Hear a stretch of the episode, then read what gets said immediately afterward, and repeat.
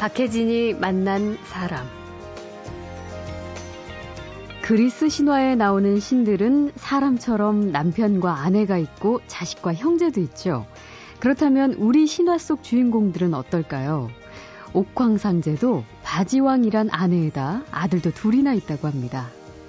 이제 대별왕과 소별왕이 예. 예, 두 형제가 어, 아버지를 그러니까 예. 옥황상제 천지왕을 찾으러 하늘나라에 갔다가 예, 둘이서 이제 이승과 저승을 어, 맞는 내기를 하게 됩니다. 네, 그 두 아들이 그렇죠. 예. 이때 그 소별왕이 동생인 소별왕이 속임수를 써서 예. 자신이 이제 이승을 차지하고 음. 형을 저승 차지를 하게 만들어요. 예. 그래서 이승에는 속이는 사람이 많다고 하는 거예요. 아. 옛날 우리 어른들이 그렇게 얘기했어요. 옥황상제 다음으로 유명한 존재는 바로 무시무시한 염라대왕이죠.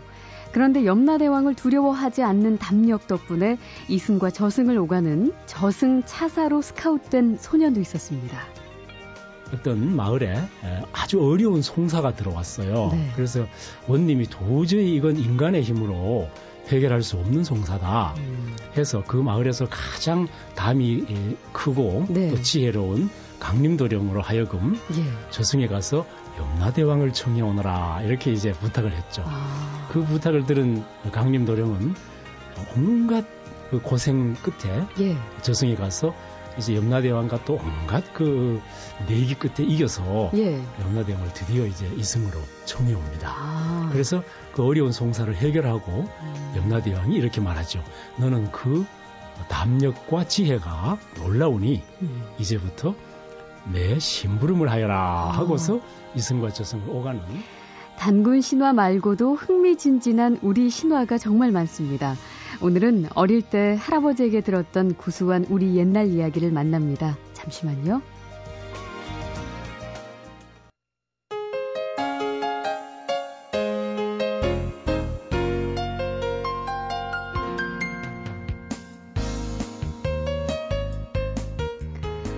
백일 동안 쑥과 마늘을 먹은 곰이 여인이 되어 단군을 낳았다. 10월 3일 개천절 하면 떠오르는 단군 신화죠. 그리스 로마 신화가 아닌 우리의 신화. 바로 이 단군 신화나 또 고주몽 신화 같은 몇몇 개국 신화, 창업 신화가 전부인 것 같지만 전혀 그렇지가 않습니다. 신의 세계와 인간 세계를 넘나드는 서양의 신화처럼 우리 신화에도 하늘과 땅, 이승과 저승을 넘나들고 심지어 부엌부터 뒷간에 이르는 생활 공간 곳곳에 신기하면서도 정감 넘치는 신화의 주인공이 가득한데요. 오늘은 바로 이 재미나는 우리 신화 이야기를 나눠보겠습니다. 길잡이는 우리 신화 옛날 이야기 작가로 유명한 서정호 선생인데요. 전국 곳곳 민간에 구전된 옛 이야기 300여 편을 발굴하고 지금까지 20여 권의 옛 이야기 책을 저술했습니다. 만나 뵙죠. 어서 오십시오. 네 안녕하세요. 네, 반갑습니다. 반갑습니다. 아, 우리 신화 얘기 해봐라 그러면은 그 솔직히 외국인들이 진짜 그런 질문 할까봐 겁날 정도로 잘 몰라요. 방금 제가 이제 앞서 설명드렸던 단군 신화 얘기나 뭐 알을 깨고 나왔다는 이제 전 박씨라서 박혁거세 저희 조상이죠. 뭐 그런 정도. 그 신화도 지금은 기억이 가물가물한데 그나마 뭐 이런 거 말고 떠오르는 게 별로 없습니다. 그래서 민간에 이제 전해져 내려오는 우리 신화 이야기 대략 얼마나 될까요? 그 당군 신화를 비롯한 그 건국 영궁 이야기 예. 많이 알려진 것 말고도 어, 제법 있죠. 아마 예. 일반 이 생각하시는 것보다는 조금 많을 겁니다. 음. 뭐줄 잡아도 음, 4, 50까지는 되지 않을까요? 아, 네. 그래요. 음. 어, 그 신화뿐만 아니라 뭐 도깨비나 사람이 주인공인 옛날 이야기도 많이 찾고 또 쓰셨어요. 근데 원래 어릴 때부터 이렇게 좀 이야기에 관심이 많으셨어요? 그렇죠. 저는 어렸을 때 이 세상 모든 어른들이 다 이야기꾼인 줄 알고 자랐습니다. 네. 어, 뭐 가족뿐만 아니라 아, 학교에 가면 선생님이 또 동네 나가면 어, 동네 어른들이 예. 심지어 낯선 어른들한테도 얘기 이야기 들은 경험이 있죠. 예. 그래서 음. 그뭐 이야기라고 하면은 저는 거의 삶이라고 할 수가 있어요. 제가 어렸을 때는. 예. 어, 이야기 좋아하시고 또 지금은 이야기를 또 해주시는 입장이라서 그런지 머리가 아주 멋지게 하얀색이신데요. 이야기 왜 좋아하시는 분들 그 느낌 특유의 그래서 그런가요? 제 느낌상. 그래서 그런 것 같기도 해요. 네. 저도 옛날 이야기 참 좋아하던 어린 시절이 기억이 나는데 혹시 지금도 떠오르는 옛 이야기 중에 한 대목이랄까요? 선생님에게도 그런 게 있을 것 같아요. 네, 뭐 아주 많, 많이 떠오릅니다만은 그중 하나를 말씀드리면은 그 가난했기 때문에 어렸을 때는 먹을 것이 귀했지 않습니까? 그렇죠. 그래서 이제 먹을 것이 생기면 식탐을 했어요. 예. 어, 그걸 보고 어머니께서 그 너삼 허리띠라고 하는 너삼 허리띠. 네, 줄거리가 뭐냐면 밥을 너무 많이 먹은 주인공이 예. 어, 결국 그 밥을 너무 많이 먹은 것 때문에 죽는다는 얘기예요. 예. 어, 끔찍하네요. 예. 그 얘기를 듣고서는 아, 식탐하는 버릇을 고쳤답니다. 아, 그 이야기 덕분에? 그렇죠. 예, 예.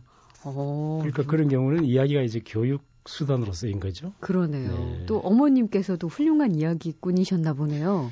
뭐 아마 우리 저희 어머니뿐만 아니라 그때는 모든 어른들이 예. 예, 그렇게 이야기를 해주셨죠. 그렇습니다.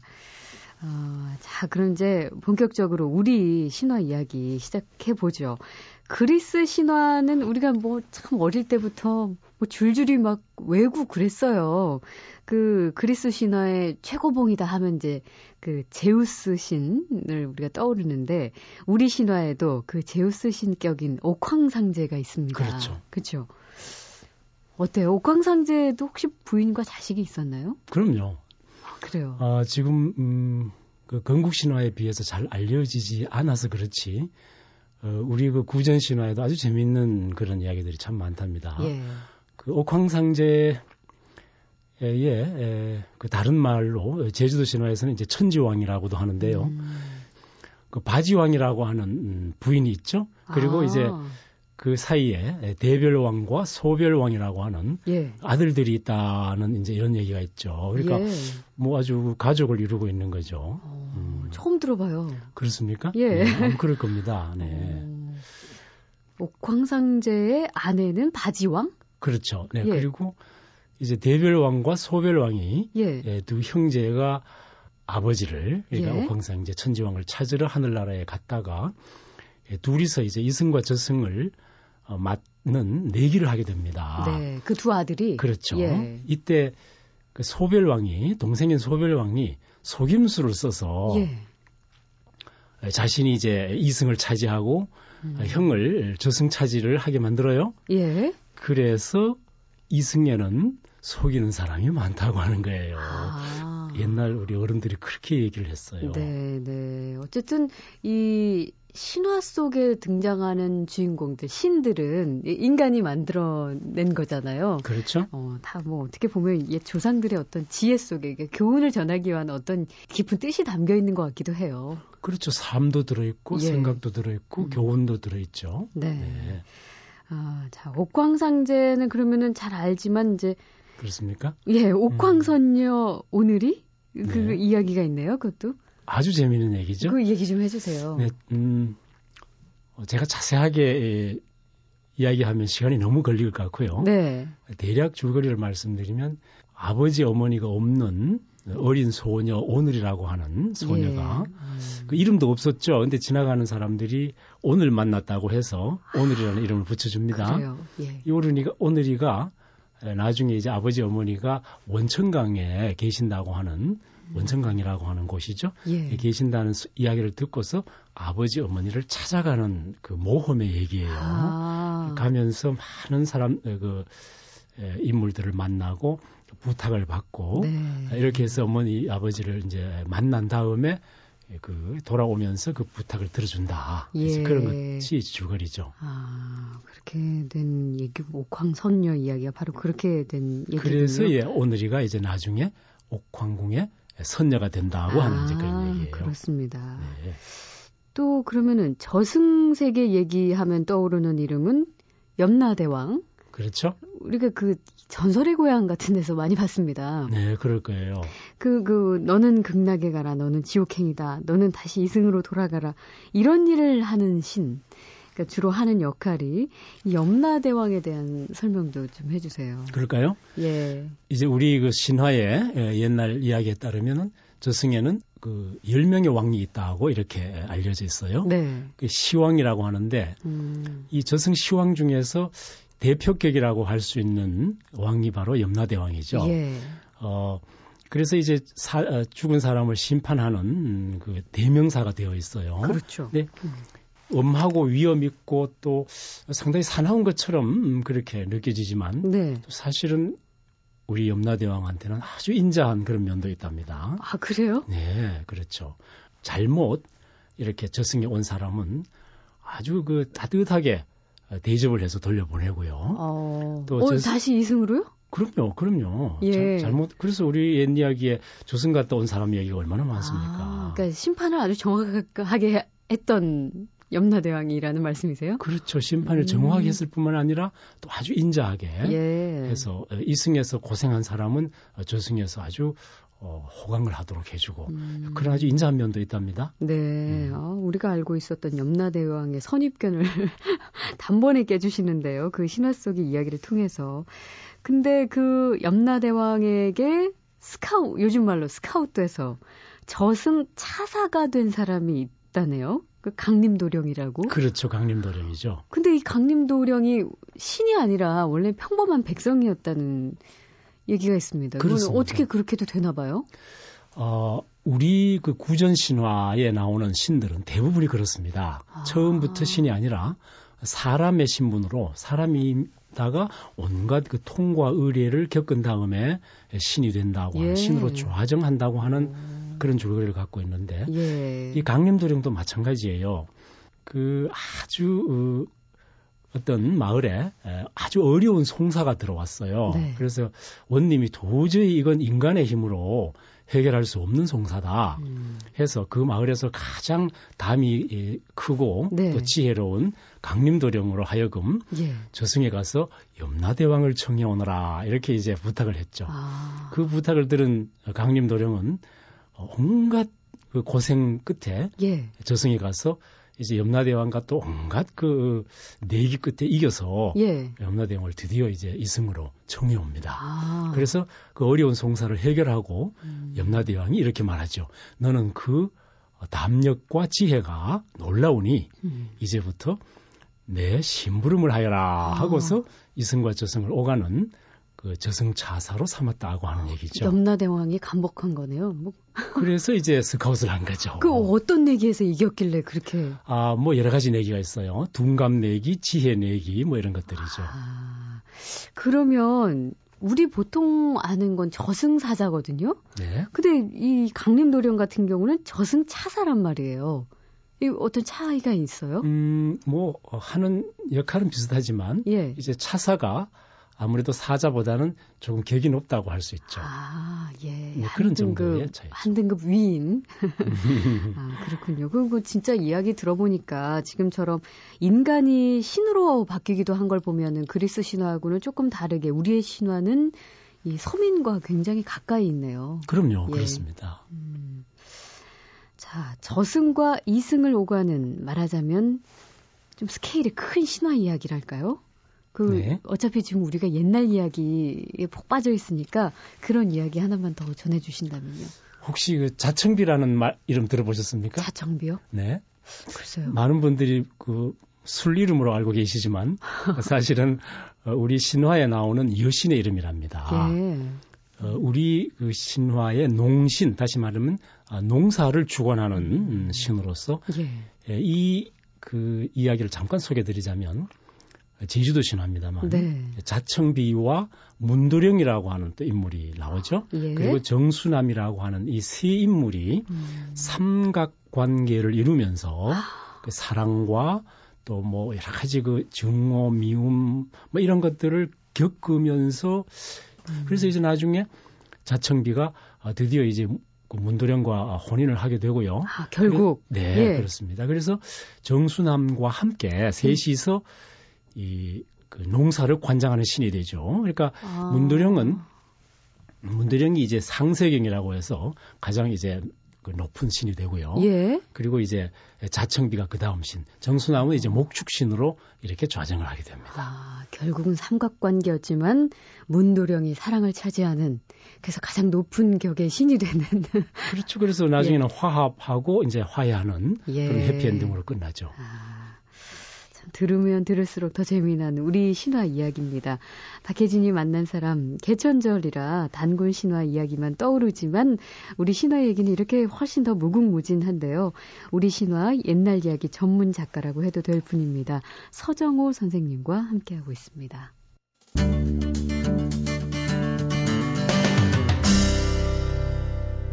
박혜진이 만난 사람 아, 자, 근데 우리 신화의 특징이라고 또 볼 수 있는 게 이제 우리 주변 일상 곳곳에 어, 여러 주인공이 있다는 겁니다. 우리가 이제 흔히 생각하는 집을 지키는 성주신, 부엌을 지키는 조왕신, 비교적 익숙해요. 친숙하고. 근데 이들도 서로 이제 가족 관계로 얽혀 있다고 그래요. 그렇습니다. 예. 어떻게 어, 되죠? 네. 족보가. 에, 집을 지켜주는 성주신과 음. 아, 또 집 터를 지키는 지신은 네. 부부 사이예요. 아. 어, 그리고 재밌는 사실은 이 성주신의 전직이 그러니까 예. 성주신이 사람이었을 때 직업이 예. 목수였습니다. 그것도 그래요? 아주 솜씨 좋은 목수요. 그러니까 음. 이 집에 대해서 아주 속속들이 잘 알고 있겠죠. 예. 그리고 그 부인인 이 지신 지신 이제 황우양 부인이라고 하는데요. 이 황우양 부인은 아주 또 지, 지조가 절개가 굳어서 이 집을 아주 튼튼하게 지켜주죠. 아, 이 집터를. 네, 네. 어, 그런가 하면 이제 집안 곳곳을 지켜주는, 음, 뭐, 가택신이라고도 할 수도 있고, 우리말로는 집 지킴이 신이다, 이렇게 말할 수가 음. 있습니다만은, 가령 그 부엌을 지키는 조왕신과, 예. 어, 뒷간을 지키는 신이 있다는 얘기 들어보셨습니까? 뒷간도 지키는 신이 있었어요? 그럼요. 예, 측신 또는 측대 부인이라고 합니다만은 음. 이 뒷간을 지키는 신은 어떤 사이인지 혹시 아세요? 글쎄요. 어, 본부인과 첩실 사이랍니다.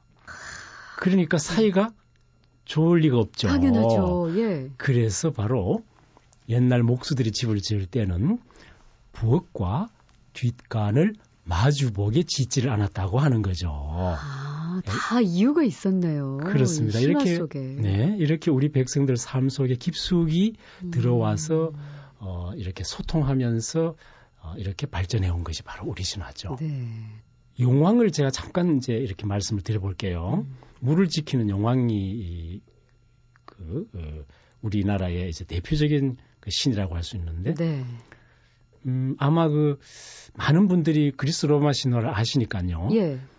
그리스 로마 신화에 나오는 그 물을 지키는 신도 아실 거예요. 포세이돈? 그렇죠. 네, 네. 네, 근데 포세이돈과 우리 용왕님을 가령 비교를 해본다면, 예.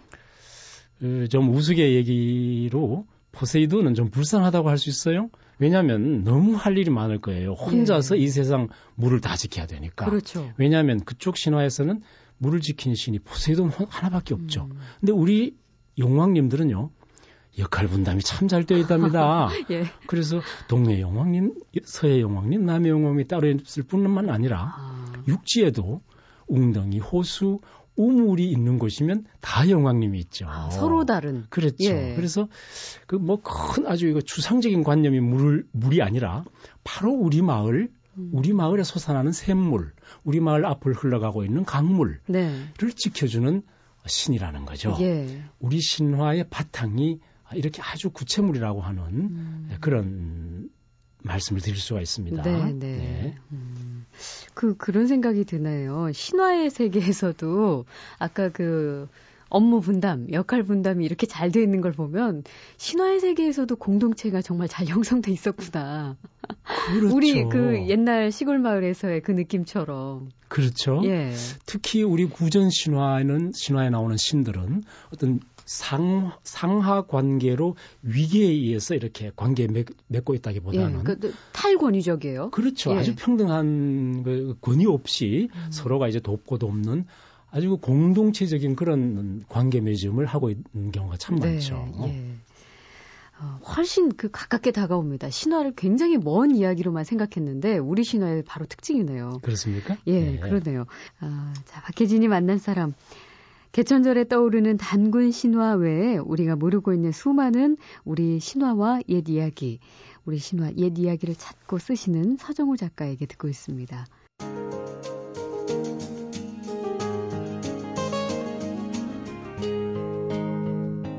박혜진이 만난 사람. 음, 재밌는 이야기도 정말 많이 쓰셨네요. 그 신도 아니고 사람도 아닌 옛 이야기 핵심 주인공 중에 하나는 우리 동화 속에 많이 등장했던 도깨비예요. 그렇죠. 뿔 달린 도깨비, 방망이 들고 그 이야기 속의 도깨비는 근데 우리가 생각하듯이 그렇게 무섭지는 않아요.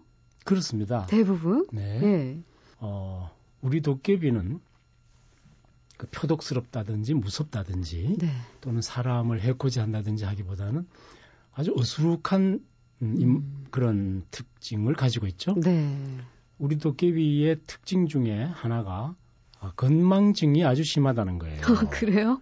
어, 얼마만큼 심하, 심한고 하니? 예.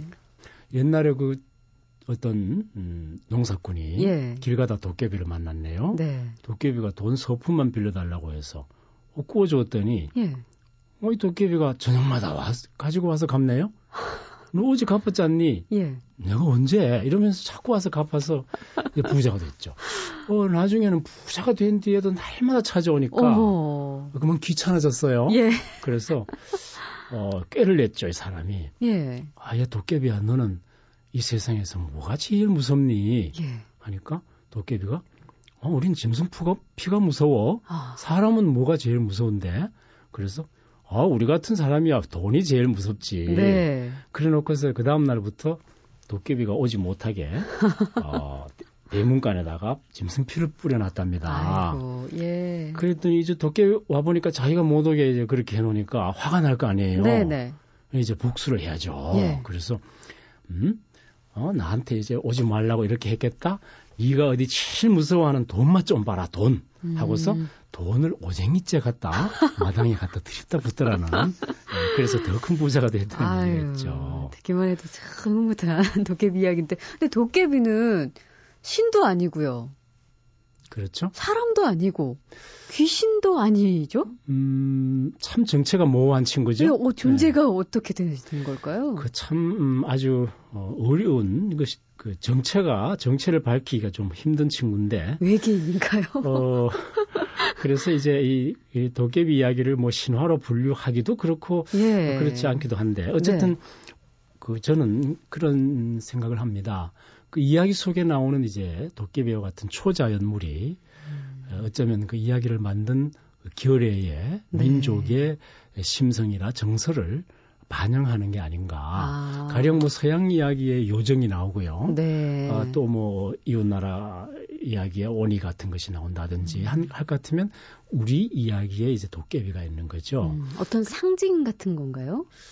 제가 생각할 때는 음, 이러한 초자연물 속에 그 이야기를 만든 그 백성들이 예. 자신의 모습을 그 은연중에 투영해 놓은 것이 아닌가라는 생각이 아, 들어요. 예. 그래서 인간적이고 대단히 음. 사람을 속이기보다는 오히려 사람에게 늘 속아 넘어가죠. 네. 그래서 늘 도깨비를 속이고 이를 취하는 쪽은 사람입니다. 네. 예. 그러니까 뭐 속이고 빼앗고 하는 쪽이 사람이라고 하는 것은 우리로 하여금 어, 많은 것을 생각하게 하죠. 음, 네. 좀 탐욕스러운 인간을 도깨비라는 상징성을 통해서 깨닫게 하는 그런 생각들이 예. 이 이야기를 만든 우리 백성들 아. 사이에 있었지 않나라는 생각이 들어요. 예. 네.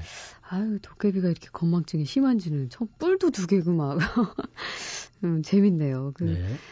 이렇게 순진하고 정감 가는 하지만 조금 엉뚱한 구석도 있는 그 도깨비 이야기를 전해주셨는데, 어, 그 옛날 이야기 중에는 계절에 맞게 또 이렇게 따로 정리하신 것, 그런 것도 있으시더라고요. 요즘 가을이니까. 음, 그렇죠. 예. 예. 어떤 이야기들이 음, 나왔을까요? 얼, 지금 얼핏 생각나는 얘기가 있어요. 하나 있어요. 예. 도토리 신랑이라는 이야기 혹시 들어보셨나요? 아니요. 도토리 신랑. 그 어떤 처녀가 예. 아, 시집을 갔거든요. 예. 대대청에 나가서 처음으로 신랑을 보니까 신랑이 엄청 작아요. 네, 키가 도토리만 해요. 예. 그래서 이 많은 신랑을 걸핏하면 잊어먹죠. 너무 네. 작으니까. 네. 어, 안 보여서 한참 찾다 보면 이제 물그릇 속에 들어가서 뱃놀이를 하고 있고요. 또, 어, 또 한참 찾아보면 사짜리 밑에 들어가서 또 벼룩과 씨름을 하고 있고, 어, 예. 이런 거예요. 나중에는 어, 찾다가 찾다가 못 찾으니까 색시가 울었죠? 예. 눈물을 흘리니까, 아, 그 눈물을 맞고서 실, 남, 신랑이 그만 감기가 들어버렸네. 예. 이렇게 이제 좀 과장된 얘기입니다만은, 어... 그러한 어, 작은 사람 얘기도 재밌죠. 네, 예, 네. 도토리라고 하니까 이제 가을 생각이 나서 한번 해봤습니다. 예. 또, 또 뭐 하나 해주세요. 저 완전히 그 옛날 얘기 해 주시니까 어린아이 된 것처럼. 그렇습니까? 자꾸 조르게 되네요. 네. 예. 또 가을에 어울리는 얘기 하나 할까요? 예. 음, 가을에는 아주 둥근 호박도 열리고 박도 열리죠. 그렇죠. 특히 옛날 같으면 이제 초가지붕 위에 둥그런 달덩이 같은 박들이 많이 열리지 않습니까? 예. 어, 이것도 이제 작은 신랑과 큰 신부의 얘기예요. 어. 철부지 신랑이 늘 어머니 아버지가 어른들이 안 계실 때 예. 색시를 자꾸 조르는 거야. 뭐 같이 놀아달라고 예. 뭐 가위바위보를 하자든지 숨바꼭질 하자든지 근데 이제 색시는 할 일이 많으니까요. 빨래도 예. 해야 되고 청소도 해야 되는데 신랑이 자꾸 놀아달라고 하니까 그만 달랑 들어서 지붕에 올려놨대요. 아 신랑을. 네. 예. 그리고 있는데 아 어른들이 오, 온 거예요. 네. 시부모가. 예. 아, 색시는 걱정을 했죠. 아이고, 내가 이제 아주 야단을 많이 맞게 음. 생겼네. 하는데 그 지붕 위에 올라가 있는 그 신랑이 얘 너 그 왜 지붕 위에 올라가 있니? 하고 어른들이 야단을 치니까 뭐라고 하는 게 아니라 예. 아, 아버지 이 박을 딸까요? 저 박을 딸까요? 그러더래요. 네, 예. 그러니까 작아도 그만큼 어, 어 지혜로운 그렇죠. 색시가 야단 맞지 않게끔 배려한 그렇게 이제 배려를 해준 거죠. 예. 아 이렇게 우리 옛날 얘기는요 짧은 이야기지만 들어보면 아주 훈훈하고 넉넉한 그러네요. 그런 정리 느껴지는 얘기도 있답니다. 네. 네. 자, 참 뭐니 뭐니 해도 옛날 이야기는 저는 어른이 됐는데도 이렇게 좋아하는데 아이들 참 좋아하잖아요. 그렇죠. 그, 예. 좋은 이야기 고르는 법, 뭐 이런 것도 있을까요? 그렇죠. 음, 뭐 지금까지 전해온 이야기라면 다 좋은 이야기라고 봐도 좋겠습니다만. 예. 그래도 아이들에게 아이들이 특별히 좋아하는 이야기를 고르시려면 몇 가지 그 부모님들께서는 생각해 주실 점이 있을 것 같아요. 음, 음 먼저 옛 이야기는 뭐니 뭐니 해도 재미가 있어야 되잖아요. 그러니까요. 그러니까 줄거리가 또 그렇죠. 예. 그래서 어, 우선 이야기 속에 어떤 담긴 그 주제나 교훈보다도 이야기 서사 구조가 얼마나 재미있느냐 하는 음. 것을 좀 음, 우선해서 살펴보시는 것이 좋을 것 같고요. 네. 그리고 이제 그 기왕이면 그 정서가 네. 안에 이야기 속에 담긴 정서가 그 넉넉하고 푸근하고 음. 뭔가 이 여유 있는 음. 네, 그런 정서가 들어있는 이야기들이 좋을 것 같고요. 그 교훈이나 교육성을 지나치게 앞세워서 네. 이야기 줄거리의 재미가 반감되는 그런 경우가 음. 없도록 해주시면 좋겠습니다. 예. 예. 굉장히 주변에 아이들 팬이 많을 것 같은데. 어, 제 입으로 말하기가 좀 그렇지만. 네. 예. 어, 그러면요. 아이들한테 이렇게 좋은 이야기를 고른 이후에 들려줄 때 어떤 점들을 좀 주의해서 할까요? 그래야 더 이렇게 관심 갖고 들을까요? 네. 저는 그 이야기를 이야기판에서 아이들에게 이야기를 해 주실 때에 네. 세 가지 조건을 갖추십사 하고 부탁을 드려요. 아, 그래요. 그게 뭔고 하니 불친절하고 무책임하고 음. 뻔뻔스러워지시는 겁니다. 오, 전혀 예상 밖인데요? 음, 너무 심각하게는 듣지 마시고요. 네. 예. 불친절이라고 하는 것은 그 저를 포함한 어른들의 특징 중에 하나가 어, 아이들에게 자꾸만 시시콜콜 설명하라고 하죠. 어. 그렇게 설명을 하면 친절하긴 하지만 그 이야기의 서사의 그 긴장감이 떨어지기 때문에 그러네요. 우리 소설 읽을 때 그런 느낌 그렇죠? 있잖아요. 네. 예. 아마 아이들이 금세 이야기 속에 음, 속 빠져들 겁니다. 예, 무슨 말인지 알겠어요. 그렇죠. 예. 그래서 제가 불친절하라고 말씀드렸고요. 무책임이라고 하는 것은 어, 옛 이야기가 어, 처음부터 상상력에서 만들어진 거거든요. 음. 옛 이야기를 만든 동력은 어떤 논리나 합리성, 합리적인 사고가 아니라 그렇죠. 상상력이에요. 네. 자유분방한 상상력. 예. 그러니까 거기에 어떤 책임을 지고 어떤 합리성을 부여하려고 너무 애를 쓰지 않으시는 편이 좋다. 음. 그 아이에게 되물어 본다든지 네, 해서 예. 상상력을 상상력을 아이들에게 맞추라는 거죠. 음. 듣는 사람에게 네. 내가 책임을 지면 그만큼 그 상상력을 펼칠 자리가 좁아질 수 있다는 거죠. 그러네요. 그래서 네. 이제 무책임이라고 말씀드렸고요. 네. 뻔뻔스러워지라는 건요. 어, 옛 이야기가 이 구전되는 과정에서 변형이 생기거든요. 네. 변형 생기는 것을 어, 좀 널, 열린 마음으로 이렇게 받아들이시면 이야기판에서 혹시 기억에 부담을 느껴서 잘못 이야기를 하시더라도 네. 어, 그것이 새로운 각편을 창조한다는 생각으로 아. 어, 그 끝, 끝까지 끌고 나가시라는 거예요. 예. 아, 내가 틀렸네 하고 돌아가지 마시고요. 네네. 네. 좀 뻔뻔스럽긴 하지만 예.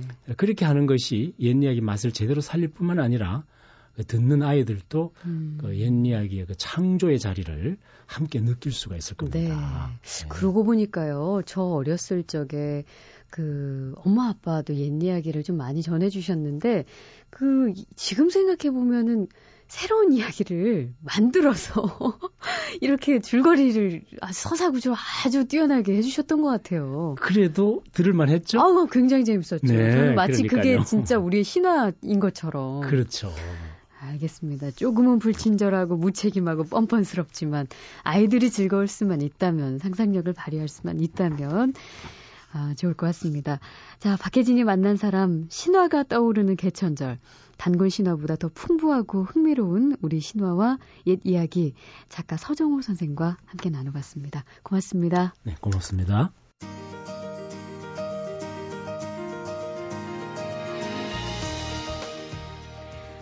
박혜진이 만난 사람 오늘 순서는 여기까지입니다. 내일 다시 오겠습니다.